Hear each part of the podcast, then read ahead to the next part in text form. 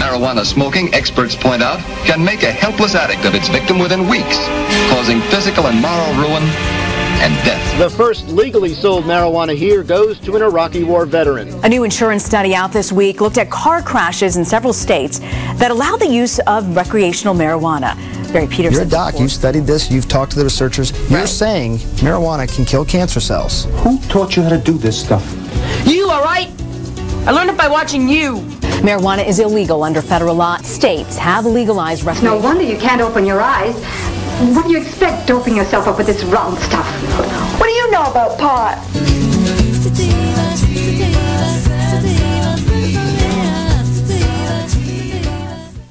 All right. Good morning, everyone. This is the Cannabis Hour. I'm your host, Jen Procacci. Thank you so much for tuning in on this beautiful morning in Mendocino County. The sun is shining. We've got snow on the mountains here outside of Covelo, and it is a beautiful, crisp fall day. I am joined here today by two guests right now the esteemed Tim Blake of the Emerald Cup and the Harvest Ball, and the wonderful Phil Cruz from Mendocino Family Farms. We're going to start off the show today by talking about what Tim has coming up his sleeve for our community. Some great things, I think, that you'll be excited to hear about. And then we're going to do a little bit of a deeper dive, a continuation on the conversation we were having two weeks ago about local genetics with Phil Cruz, who has been breeding and growing his own genetics up in the hills of Mendocino County for the past 40 years. So, all right, Tim, we're going to start off with you. Would you like to say good morning to our listeners out there? Good morning. It's always a pleasure to join you, and uh, thank you for putting on the show, KZYX. Yes, thank you so much, Tim, for always making the time to come in and tell us what's up and what you've got going on. Do you want to start off by telling our listeners what's going to be going on with the Harvest Ball this year and a little bit about the Small Farmers Initiative? Yeah, December 10th and 11th, we're going to go back to Son- uh, uh, Sonoma County Fairgrounds and uh, produce the Harvest Ball. It was a wonderful success last year uh, with the community coming together. Uh, we're very excited about the Small Farms program again. We have 10 booths we've given away and they they double up the booths so that's 20 and then we gave eight discounted booths away so that's another 16 so we're actually giving probably 36 farmers uh, free access or close to free access and then we're doing eight um, we're doing four social equity boosts that'll be double two so it'll be eight more. So literally a third of our boosts are going to be given away or discounted greatly to small farmers and equity brands. So we're we're very proud of that. Uh, that's very exciting.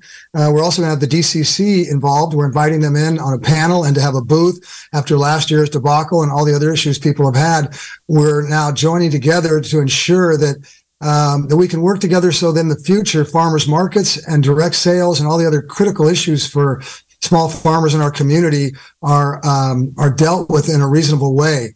Uh, direct sales are so critical to small farmers. Uh, they're needed uh, not just at a show like ours, but uh, but through uh, farmers markets and even ours. You have to go through retail. We need absolute direct sales, and we're going to be talking about that with the DCC there. Uh, it's very exciting. So we're going to take care of all that business, but then we're also going to have the best lineup I've really uh, looked forward to in a long time with E40 and Channel Tres and uh, Kamaiyah and Lee Fields and just so many acts. This is the discovery set of acts that I've always hoped for. So I'm really, really looking forward to the music this year as well. That sounds awesome, Tim. And I'm really interested in hearing a little bit more about this approach that you took with the DCC. You know, if you were at the Harvest Ball last year, you may remember. I certainly do because I was there um, as a as a booth participant, actually with my farm. The DCC being there, really harassing and hassling people and, and causing a lot of headaches and a lot of stress for participants. So, how did you sort of come up with this idea to bring them in the fold? Um, tell me about it. I'm I'm really intrigued by this. Well, after last year's show, we got together with 10 members of the DCC and read them the Riot Act and let them know that if they continued in this manner, we wouldn't need to worry about having jobs, them or us, because nobody was going to sign up to join us and consumers were going to be afraid to come to the shows. They apologized. They should have never interacted with any consumers, period. They promised to never do that again. They're going to have an office on site. Uh, if there's anything that they need to deal with, it's going to be done discreetly, and they're going to ask people to just come there. Uh, they're not going to be heavy-handed. They're going to allow the sampling and a lot of the issues that we said were critical to small farmers, you know, being able to do sales and whatnot. So we've really remedied quite a bit of that. And to further that, we've uh, created a panel with them and we've uh, given them a booth so that people can interact directly with them. So we're looking at it. The theme this year is unity. We need each other. They're not going away. We need to work with them. We need to educate and teach them so that we can all have uh, a reasonable way to work together. And along with that, we're going to have a couple panels to discuss how farmers critically need that direct sales access uh, through farmers markets and every other way you need to, just like breweries and uh, small vineyards do, you know, with uh, on sale site of sales. So um, we're working on all that, and uh, that's the way we've got to do it because we we have to work together to make this uh, make this work. And the DCC is very open to that, and they are looking forward to uh, showing that they can uh, they can evolve and do it right themselves. That is totally awesome, Tim. And I love that approach. It's a really elevated, open minded approach. I think it's great. I have to admit that I was chuckling a little bit when you talked about discreetly, you know, going to their office. It reminded me of being called to the principal's office a little bit was the image I had in my mind. And it just made me think about how, wow, crazy everything is with Prop 64 and how much our farmers are struggling and how in a lot of ways we feel even more um, criticized and regulated than we ever have before. So in this supposed time of legality. Um, we were chatting a little bit before the show started about some other exciting things you have up your sleeve to assist our community. Uh, would you like to talk about any of those projects? Sure, but just one second on that. The DCC didn't want to make anybody feel like they were being called to principal's office. They just didn't want to openly have a conversation with anybody and make anybody feel uncomfortable. So if if there was anything that they wanted to even ask anybody about, they were just going to have them come talk to them without any any heavy-handedness just trying to work together and talk about uh, no violations, just interaction and stuff. So I, I really think people are going to see that that's not going to be the case this year. Um, looking at the need for these farmers to sell their products, we have a lot of farmers that can't afford to go to the harvest ball or the hall of flowers. They still need to do some sales over the holidays. It's the, the best time of year to sell their flowers and their bulk oil. So we're working on something, hopefully with Mercy Wellness, and trying to put this together where we can have a moment to do a bulk flowers uh, interaction where we have quite a few retailers. We're not trying to get the distributors because you don't get as good of a price. We are going to invite them also, but we're talking about the retailers, the micro licenses, and the manufacturers to come in and let the farmers get before them with you know two or three of their samples and be able to then have um, uh, interaction where they can put together a sale of a bulk flower. We're not talking 100 pound deals. Maybe somebody gets lucky and does that, but even 10, 20, 30, 40 pounds at a good price for a farmer right now over the holidays would really help out. So we're trying to set this up for free. At the very most, we'd ask for a farmer to put up a hundred bucks or something to help us, but we're, we're working our best to do this for free. It's going to come in last minute. Uh, we'll probably be announcing this, uh, at the beginning of next week, we would do that. Nick Smiglies and uh, Chris Anderson Redwood Roots have offered to do the transport for farmers that don't have distro. So the material could be transported down and taken care of. So we're really looking at every angle to make this something where it's a win-win. And we have quite a few of these retail outfits. Uh, we got Ali from uh, SF Connect promising 10 to 15 buyers from the city. Harborside's coming in. Embark is. A lot of these retailers are going to come in and really try to support us. Um, and uh, we're also working on a program with Harborside, after my call with uh, Hall of Flowers, we had uh, I kind of called out like Steve DeAngelo and a lot of the other people that advocated for large scale farming. And uh, Angela Pia, who's running the marketing now for Harborside, got together with us, and they want to rectify and remedy some of the things that Harborside was part of that that when they came in they didn't know about. And so they're talking about helping us through sponsoring some of these endeavors and getting uh, 10 or 15 brands into their retail stores. And so what we're pushing hard now is for these people like harborside and urban leaf and the rest of them embark all of them to step up and guarantee a certain amount of small farmers you know sun grown flowers and products onto their shelves as a way of showing that they're standing with us. So we're working in every way we can to remedy the challenging, you know, issues that small farmers and brands are dealing with right now. That is totally awesome, Tim. And thank you from the bottom of my heart for working so hard for our community and putting this great opportunity together. It sounds like it will be really great for farmers to network with these retailers, hopefully make some sales, and also just come together and, and sort of be together with each other. You know, something we were talking about before we went on the air today was just how isolated everyone is these days away from each other up in the hills we don't have the same energy um, really in the cannabis community that we had in the years past due to the downturn of the cannabis economy. There's way less people around. So it's so important to gather and come together in these ways. And it's another reason why events like the Harvest Ball have become, I think, so important to the community, even in a, in a new way, in an expanded way than they were previously.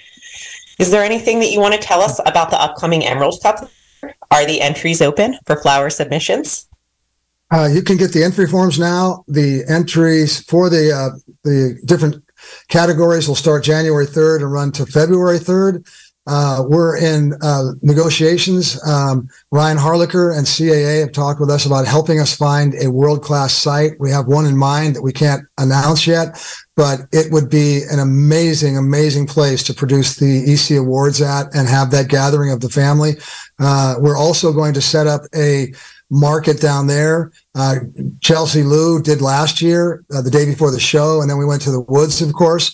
We're going to set up a full market down there for our winners and our brands to come into LA with uh, in conjunction with that show. So we'll be making some information known on that. Uh, we're very, very excited about that. We're making some announcements. Uh, for right now, we're um, we're really concentrating on the harvest ball with this great lineup and uh, getting together with the community to rally together and have that moment. I mean, you know, it's just such an exciting, uh, exciting time for us in these challenging times to be able to get that that moment to just hang out with each other and be together. We we're tightening up the whole footprint. We're rainproofing it just in case. We've had several years of challenging weather. If you look historically, Santa Rosa doesn't have rain at that time of the year. We've had some tough luck over a few years. We had some good luck early on. We're planning on some good weather this year, but we're rainproofing the whole Rage Lounge and different areas so that even if we get some rain, we're going to be really tight and in there. So uh, we're really very excited about that. And um, you know, we can't wait to see everybody. It's going to be a really wonderful moment across the board for everybody. And we're going to have a good crowd. We have the ticket sales are going really well. People are very excited about E40. We had 101 applications for the Small Farms Initiative. We had almost 400 judges applications, over double the amount last year. So the buzz is on coming out of LA with Woody standing there with us and going down to LA and what we did. It's really added to everything that we're doing. And there's just a tremendous uh, excitement across the board for the competition, uh, for the show, for the Small Farms Initiative and everybody coming together. And hopefully we'll pull this bulk flowers moment off too. Uh, big ha- big thanks to Mercy Wellness. We haven't closed that deal, but they're really offering to step up, and they've really helped the small farmers in the past. We appreciate them so much. Uh, Joe Sullivan and the gang down there, and so uh, we'll be making announcements about that uh, next week. That is wonderful and really beautiful to hear, Tim. Thank you so much. And before we um, shift topics here and we let you go, because I know you have something important this morning, is there anything that you wanted to add about our conversation that we were having, you know, before we went on the air today? Just about the community and sort of the isolation everyone's feeling and, and the, the shift that's happened. You had some interesting things to say, and I'm just wondering if you wanted to pick that thread back up for a minute. Well, you know, we've all talked about the challenges we've had with trimmers in past and bringing all the workers in and the entitlement and having to feed them and pay them and all the rest of it. Now we've talked about, you know, some of the loneliness and isolation without them being there and how it's tough because of where we're at. Um, my feeling very strongly is that once we get interstate going and the dispensaries open up and we get the federal legalization, the Emerald Triangle brands are going to really carry some value and we're going to really pick up uh, the marketplace. And so the people that can just hang in, tough, tough to say, but the people that are here, we're going to see this community come back to life and get some of the robust nature we had and some of the excitement that we've been missing over the last year or two with all these challenges. So I think hope is on the way and talking to the DCC and a lot of these retailers, they see the critical nature that needs to, you know, come about and talking to SC Labs and Alec, you're not going to be able to get clean medicine from these big farms down south, especially with the concentrates. As this comes up, you're going to want more and more products and flowers from the Emerald Triangle and around the, the mountain communities of California. So we're going to have some really good years ahead of us. We just need to get through this last tough year, bottom out, and then things will start to pick up. So everybody just needs to keep the faith, hold on, keep going forward, and uh, we'll get together and reminisce and uh, have some fun at the Harvest Ball this year. I love it, Tim. Thank you so much. Always a great message of hope and positivity. And I really appreciate you coming on the air with us this morning, um, bringing your cheer and your words of your words of wisdom and your words of positivity for us. And thank you so much for everything you're doing to get these events together, for bringing the Harvest Ball back to our community once again. I'm so excited for that and so excited to gather with you and everyone else.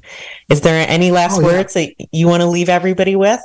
Anything you want to say? Yeah, well, thank you, thank you, and KZYX, and all the journalists and all the people that you know aspire and educate the community. Big thanks to Genine Coleman, Origins Council, and Michael Katz, and Nick Smigley, all the people, Chris Anderson, Brandy Moulton, all the people that have facilitated the Small Farms uh, program again this year, all the people, the same group is facilitating the bulk flowers moment. They're all working for free on this. Nobody's making a dime. I can't you know, express my gratitude enough to all the people involved in this, Mercy Wellness and Joe, Ali from the SF Buyers Club, everybody. And so, uh, together, united as a team, uh, we're going to go forward and make this work. So thank you very much. I got a few minutes. I'll stick on the, the line for a few minutes until I have to drop to be able to listen to Phil, who I uh, just revere, got the chance to spend some time with. And I just uh, really appreciate elders and uh, longtime titans like him over four decades in the industry with us. So thank you very much.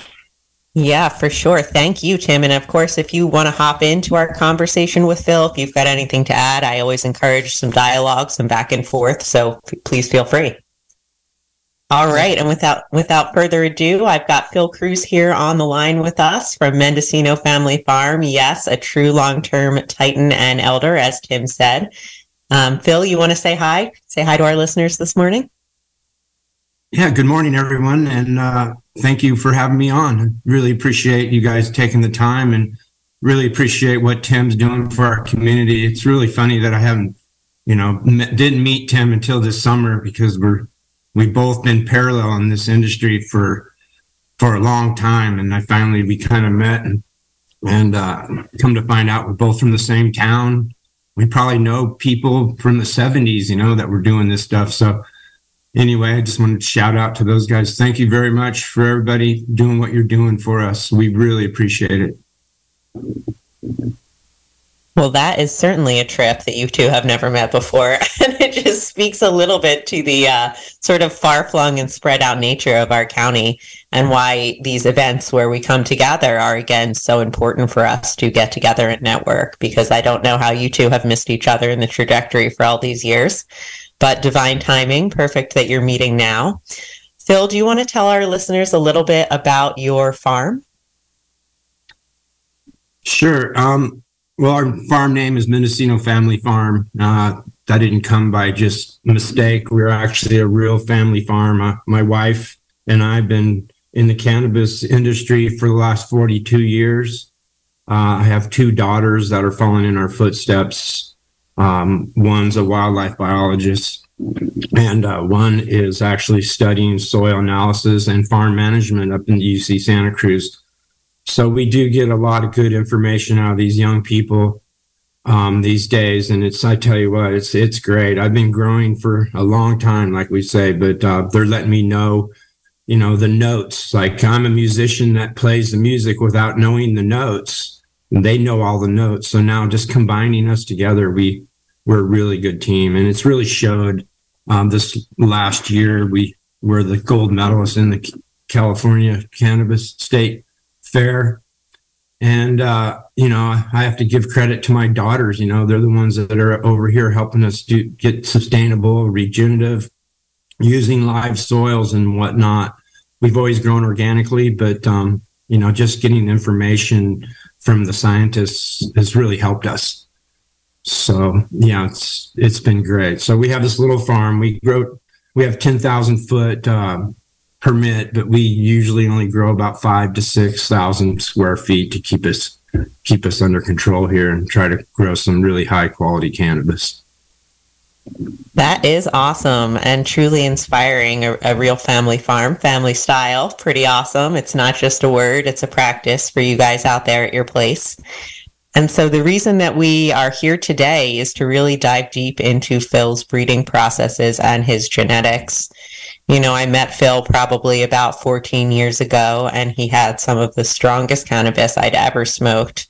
I shared a joint with him, and I actually put it down and didn't smoke weed again, I think, for like a month or two afterwards because it totally knocked me off my feet. And he told me it was a strain that he had been um, breeding and refining himself for, for years. I don't know how long at that point, probably decades. And I was just totally blown away by that. And over the years, it's become obvious that his expertise with his breeding and genetics is really pretty amazing. So, Phil, I wanted to ask you you know, we're going to talk all about the strains you grow and how you do it. What was like the first strain you ever grew? Can you remember way back when to like your first weed plant and what it was, what strain that was? This is yeah. dive. Well, it's funny. Um, we, the first cannabis plants that I tried to grow in my girlfriend's mom's backyard when we were in high school. It was like 1971. I was a freshman. And we planted some Colombian gold. That was our first strain that we planted. Um, my brother-in-law was already working with that strain, the Colombian gold, in the early 70s.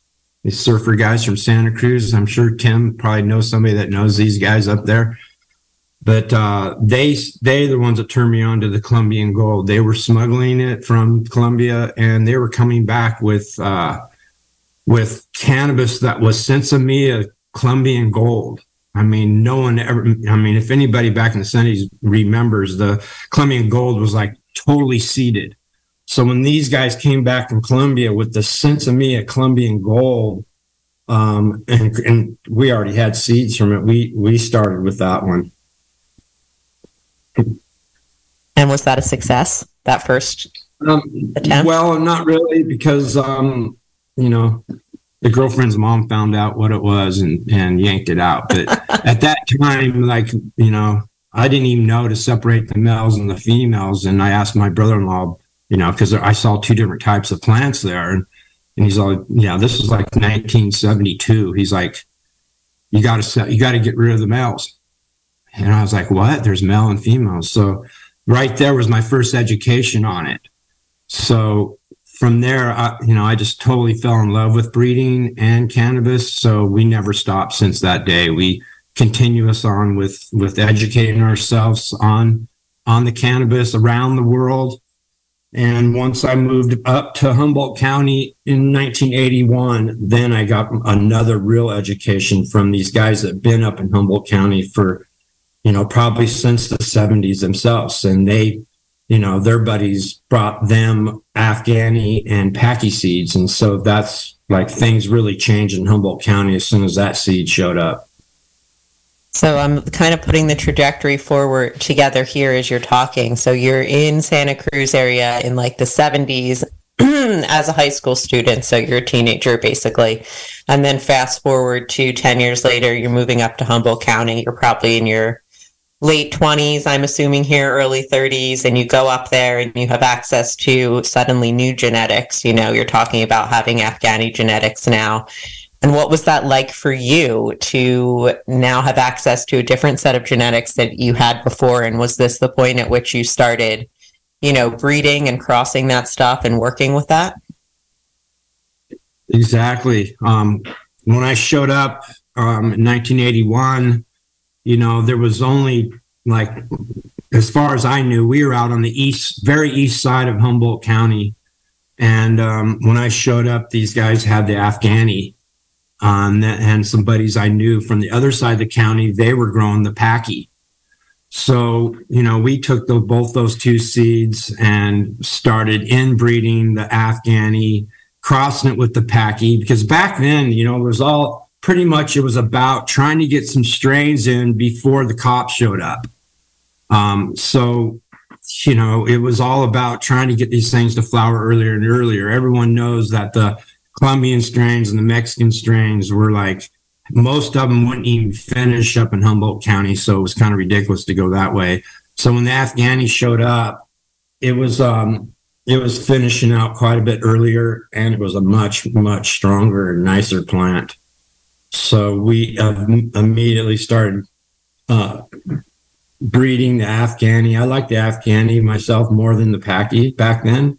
It seemed like it was stronger. And that's what it was all about for me. It was like how stoned, you know, how, how much THC, um, and trying to get breeds that are just stronger and stronger. I don't know why we tried to do that. You know, just back then it was all about just getting stoned. Now it's all about all these different expressions and it's so much actually funner now. I'm having a lot more fun breeding today than I did back then because I really, you know, we didn't know exactly what we were doing. But boy, what a difference it made going from growing Colombian for everybody and Mexican to this Afghani and Packie showing up. So that that worked out all really well. And, and then um, I had a good friend that had the guts to order seeds from Holland. We we're like, what? There's a seed bank. And that was like in 1983. We started ordering strains like the Skunk One and the Durban Poison and the Early Girls, you know, uh, the, all those different strains started getting quite a bit um, more famous than just the Afghani. You know, we were we were trying to get different different inbreeds and different hybrids and different just different strains to um, to try to get them to flower early. That's what it was all about back then. Just flower early and get it out before the cops showed up. Yeah, and how were you connecting with other people to sort of get these strains, you know, because I'm I'm picturing a very closed, clandestine kind of community back then as I as I'm sure that it was. What were your grows like? Were you running indoors to do this breeding or were you did you have a little patch out in the woods or what was that like? No, it was we were we were growing outdoors. Um, you know, we uh when we came up in 1981, I got lucky and met some guys out in, in Blocksburg and um they sold me a piece of land out there. So we started with their education. They gave me the seed. They told me how they were doing it and I'll immediately from going from the first year of guerrilla growing out, where me and my brother just hiked out in the middle of nowhere on some big giant ranch and started planting. Didn't know anything till the next the next year. I was living in Blocksburg, and um, these guys were teaching me breeding programs. You know, so we got really lucky. And then, like I said, another friend of mine started ordering these Durban poison seeds and and and skunk one and the skunk one seed really amazed me. And i pretty much started sticking with the skunk one and breeding it when it showed up because it was just so unique. It was a sativa more dominant looking plant but it would finish with the afghanis. It was really interesting. And then the the terpenes off it you know were just amazing. I i smell the terpenes on some of the strains like the forbidden fruit I can smell the terpene from the skunk one on that. And then Huckleberry Farms has this a strain that I can smell the uh, skunk one in their strain as well. It's a very dominant terpene that comes from the skunk one. And I, I just fell in love with it immediately. I wanted a pillow that smelled like it my whole life. That's what I've been trying to trying to create is a pillow, a terpene pillow that smells think- like the skunk. I think so, we can make this happen back, for you. Yeah. So, yeah, back then it was all about the skunk one. And, you know, it's funny how the Durban poison became the, the, the main dominant uh, strain for the cookies people to uh, cross the OG Kush. And so, yeah, I want to get into that, but I see, uh, I see, you know, a lot, a lot of good strains coming out of the Durban poison these days. So it's really cool. I'm not totally sure, but I think the terpene you might be talking about is terpinolene or terpinolene. But I'm I'm not hundred percent sure on that one. Yeah, you know, I'm not positive either um, on the exact terpene that the skunk one, but it's a real sweet, uh, sweet uh, smell. It's very addicting, and it tastes really good. And like I said, it finished out as early as the uh, Afghani. So it was like my number one deal. But you know, other strains like the Northern Lights, man. And when it came out, man, it was like it turned my attention. The Northern Lights was an Afghani that someone crossed with uh, with the Thai weed. And when that came out, that's when you know everybody was going in the indoors in the early '90s when that one came out. So yeah, I didn't I didn't get involved with any indoor thing until um, 1987. We started breeding Durban poison on the indoor, uh, and came out with some really crazy strings, you know, from that one. But yeah, all my breeding techniques came from the the great outdoors. I love that. That's awesome. And you know, I'm picturing this situation you're describing where everyone's kind of been growing the same thing for a, a little bit of time because it's all they have access to, right? And then you order these seeds and they come over from the seed bank and all of a sudden you have all this new different stuff that you're crossing and working with and i'm imagining how like incredibly exciting that must have been to see those plants flower and to see these expressions you hadn't seen before and what was it like to kind of put that in front of buyers? And were they like, whoa, what's this? You know, like when you started showing that weed around maybe to your friends or to buyers or whatever, were they just like blown away because they've been seeing the same stuff for a long time? Or like, what was that like? Well, yeah. Um, I was um, going back up to Tahoe in the winters and skiing all winter. So we would bring these new strings back up to Lake Tahoe and uh, Lake Tahoe, the market up there, people, you know, they really were, I mean, people really had no idea of the different types of strains and stuff. So, you know, we pretty much had that on North Lake Tahoe was like, we had it pretty much cornered, other than there's these big Thai guys up there. Um, but he, everybody was pretty excited. But what really brings me back was back in the 70s when I was in high school and my brother-in-law gave me um, this purple haze that they um, that they made from the Colombian gold, and and it was like a blue cotton balls that smelled like licorice. And when I showed that to my friends in in high school, they didn't even know it was cannabis. They're like, "What is that?" You know, so it was that was pretty cool. So yeah, going back from Santa Cruz out, my parents were divorced, so I was down in the Bay Area.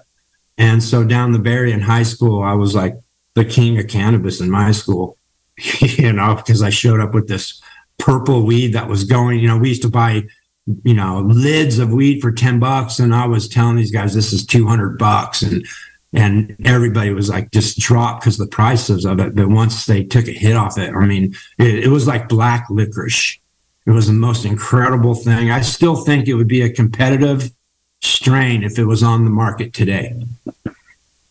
That's amazing. Yeah, I can I can remember as a young cannabis smoker myself, I can remember, you know, the first time I bought a really good bag of weed that really stood out and all of a sudden, whoa, what's this? It's totally different. It's you know, now your expectations of cannabis, what you know is available is completely elevated and it's a whole different ball game.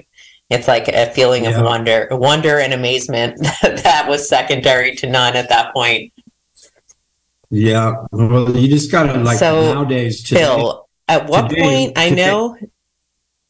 So it seems like we kind of lost Jen there for a Up, minute. I'm here. I'm here. I had a little internet glitch, okay. but I'm I'm back. Can you hear me? Yeah, I got you. Great. Go what ahead. were you saying? Oh, I was just going to oh, say. Oh, no, you go ahead. Phil Cruz. uh, uh, I was just start going to start getting into the '90s. You know, when when the OG Kush showed up, and um, people were like, "Oh my God, what is this strain?"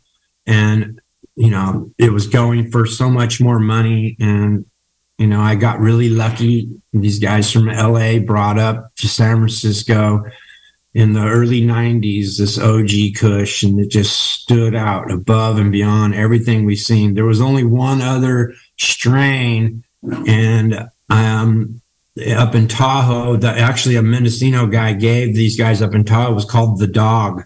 Um, it wasn't the Chemdawg; it was just the dog. And you know, I, I, would get both those strains and look at them next to each other. I was like, these things are definitely related. Um, and they were just like just way above all strains that I've ever dealt with. So, you know, I st- we started breeding that OG Kush immediately. As soon as I got a clone of it, we started breeding it. Well, that's exactly what I was going to ask you when you lost me there was at what point did the OG Kush genetics come into play? Because I know that that's something that you worked with extensively.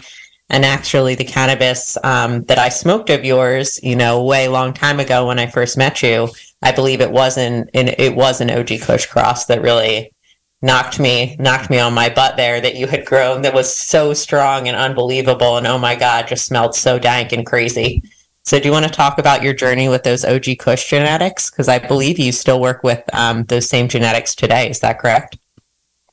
Yes i do. Um, like this year i'm like we we took it out of production. We've always grown it and bred it every year since we've been here which is we've been on this farm for 22 years.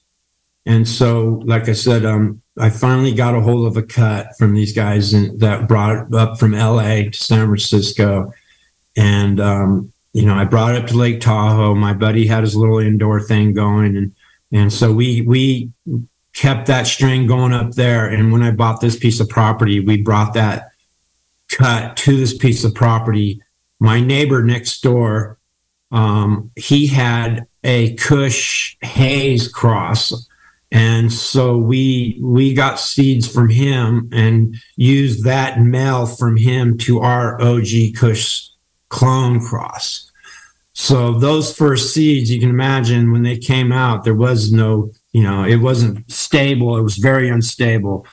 And so we um, just kept back crossing. When you back cross back into its parent, it starts to stabilize. So what we would do is like the first year from that unstabilized um, hybrid that we made, we took that pollen and would put it back on to the OG Kush cut. And then the next season, we would do it again. And, and then we'd bring it back again and just keep on doing that. And it took like four or five years of back crossing into the parent. And it stabilized like, like, you know, just about every plant. They had different structures, but they all had the same terpene profiles. They all were, you know, higher than normal than the normal OG Kush. The THC amounts are starting to go up. Um, so we just kept on back crossing and back crossing until it got to a point where it, it was very stable and it was on the top of it was king of the hill until 2015 and then you know pretty much everybody by then was was growing og kush so i felt like we needed to uh, go to different directions. So we jumped on the i call it the fashion game which is the strains that are already out there that people are known to keep us in business. We needed to to start getting cuttings here not seeds. So we could um, have strains that the general public would you know has heard of. So yeah, um, we started working on some other good stuff. I like to really get into too as well.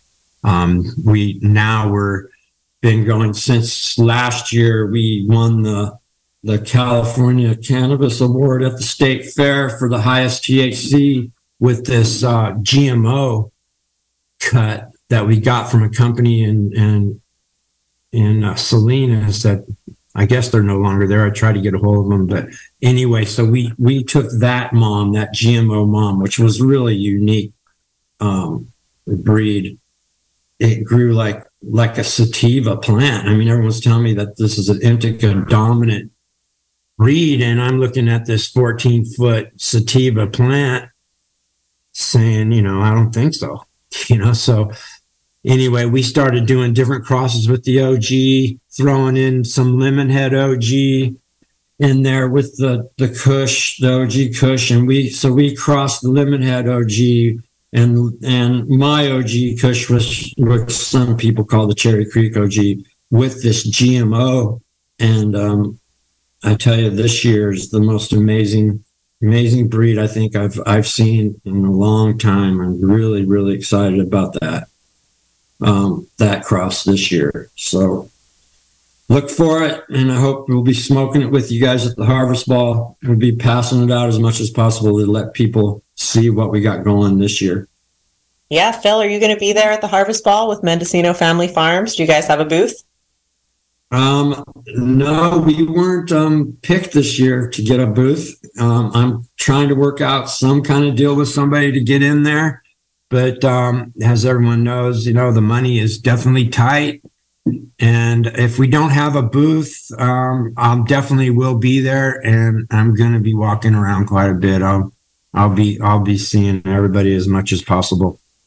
But no, we don't have a booth as of yet.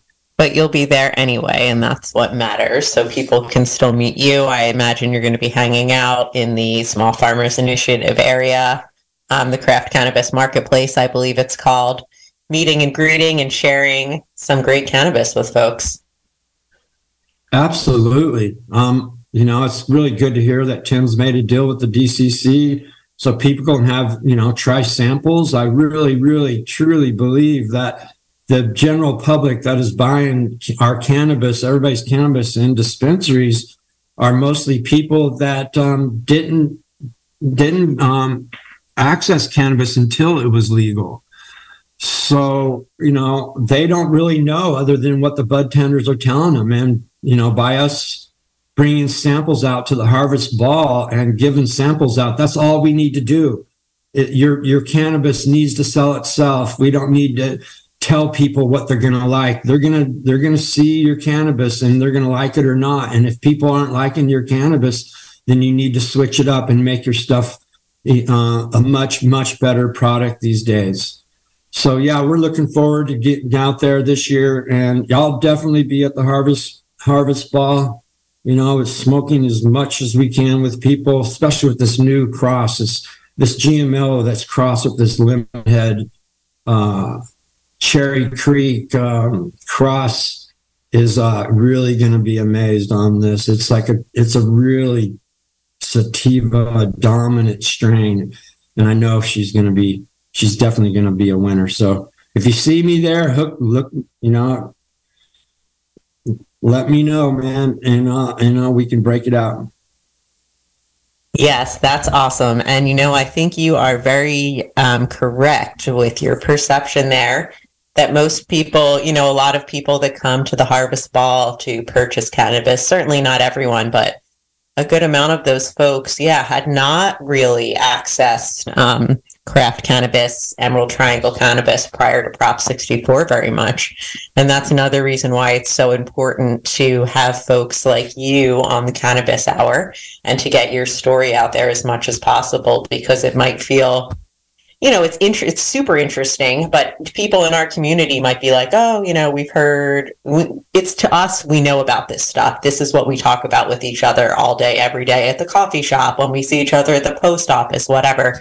This is the fabric of our lives. But for people outside of this community, it's not, and it's really important to share the stories and keep them alive, and share the education and the information and also tell people these things so they know what sets Emerald Triangle cannabis apart, why it's world class, and the story and the legacy behind it. It's like when we talk about legacy cannabis, what's that legacy? It's exactly the kind of things that you're telling me right now is what the legacy is. So it's incredibly important to share that information.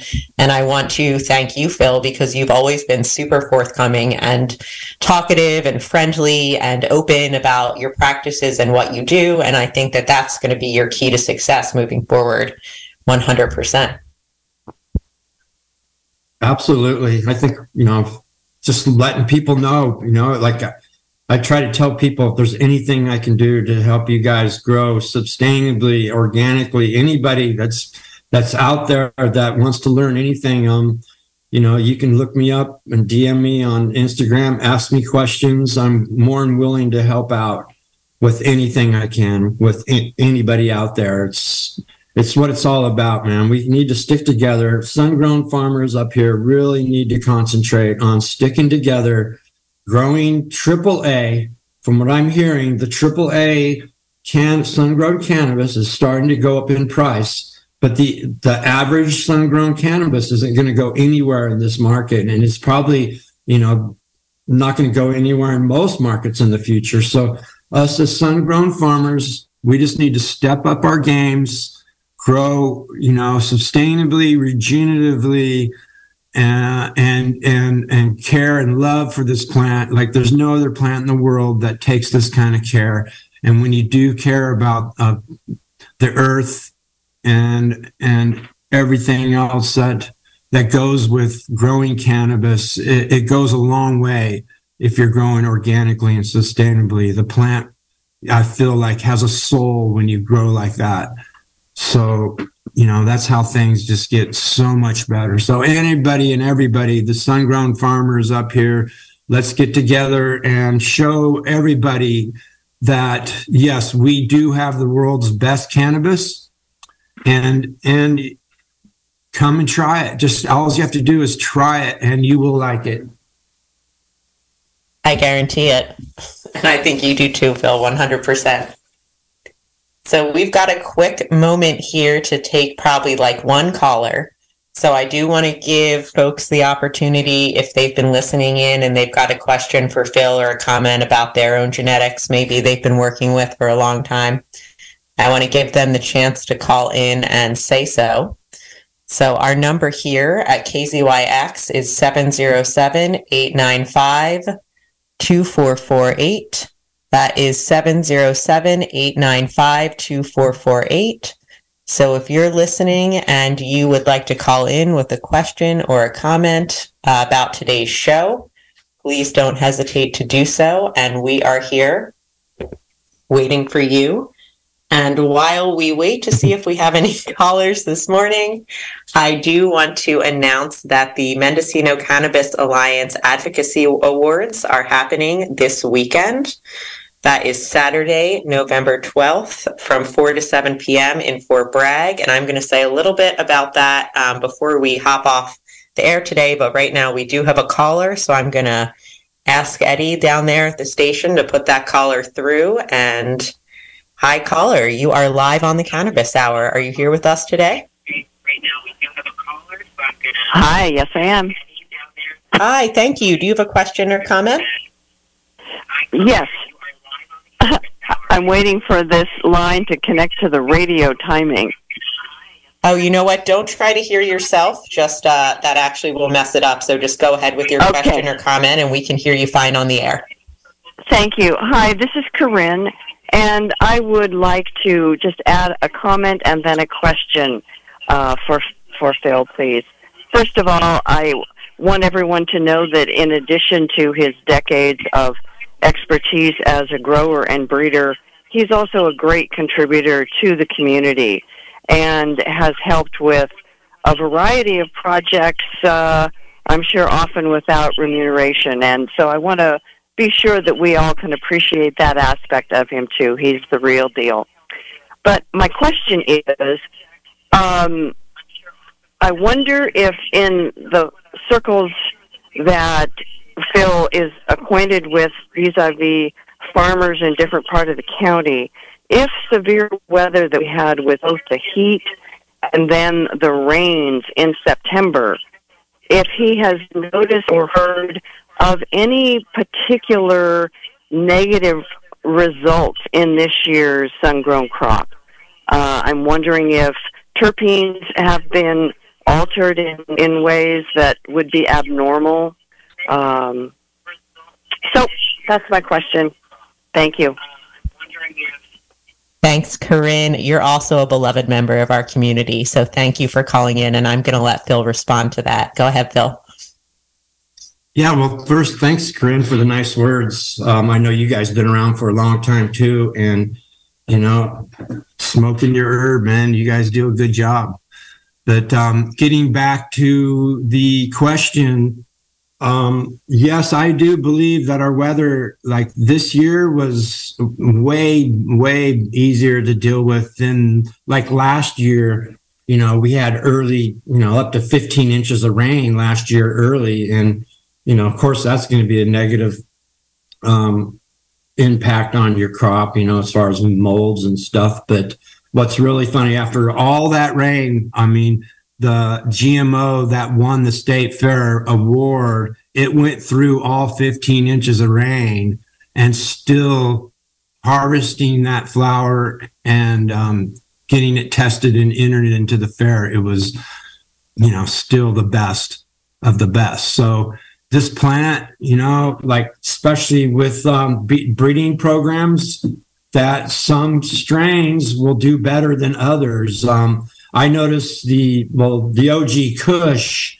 Um, when you grow the OG Kush and the weather's extreme, well, I've been learning that um, you definitely cannot let the flower go over bloom at all. It has to be picked either a little early or right on time. If you let it go over, it will age quite quickly. The sugars leave the OG Kush faster than other strains. I learned this year some of the strains were growing.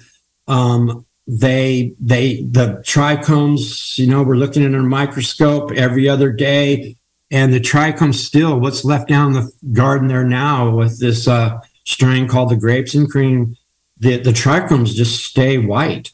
They don't age as fast. So it's all about, um, you know, what strain you're growing. Um, when I do have my OGs going out in my field, it's a really hot field.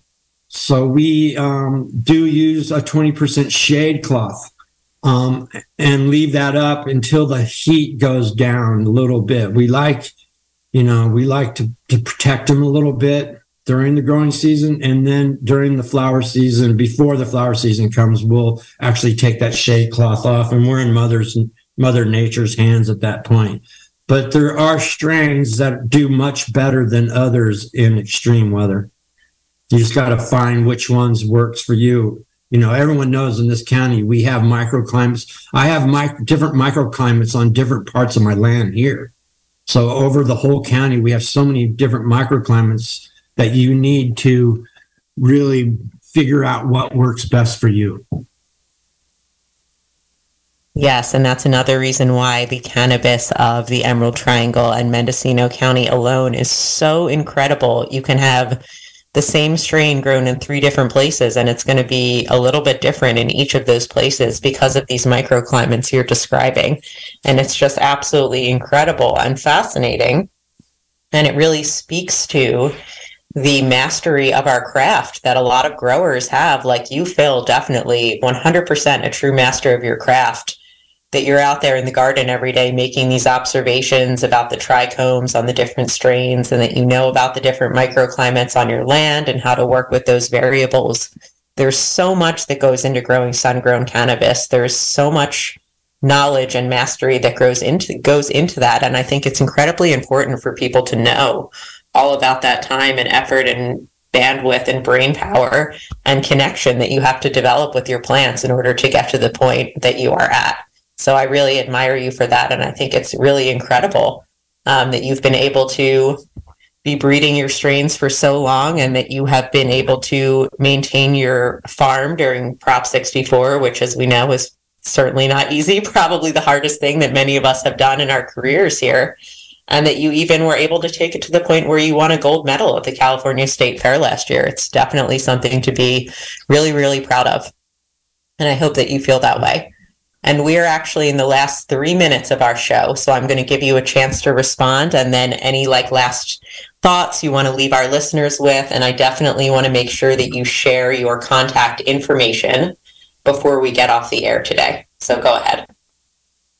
Well, thank you, Jen. I really appreciate you guys giving me the time uh, to come in and, and talk about this. And I just want to let like your listeners and everybody that's listening to this know that um, you know this plant.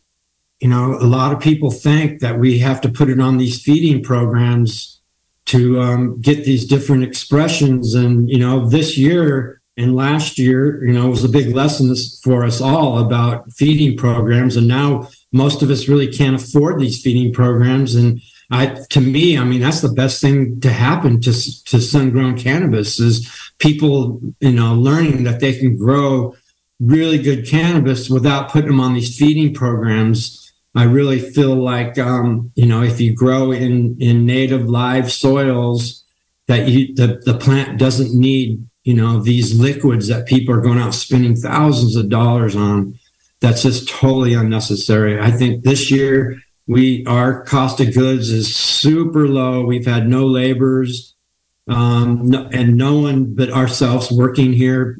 My wife and my two daughters, and once in a while a friend will show up and help out. But it, I really believe that um, the good things come from from bad you know, way our industry is, and, and it's teaching us new things about this plant and how the expressions will will be way more wide without a lot of these big feeding programs.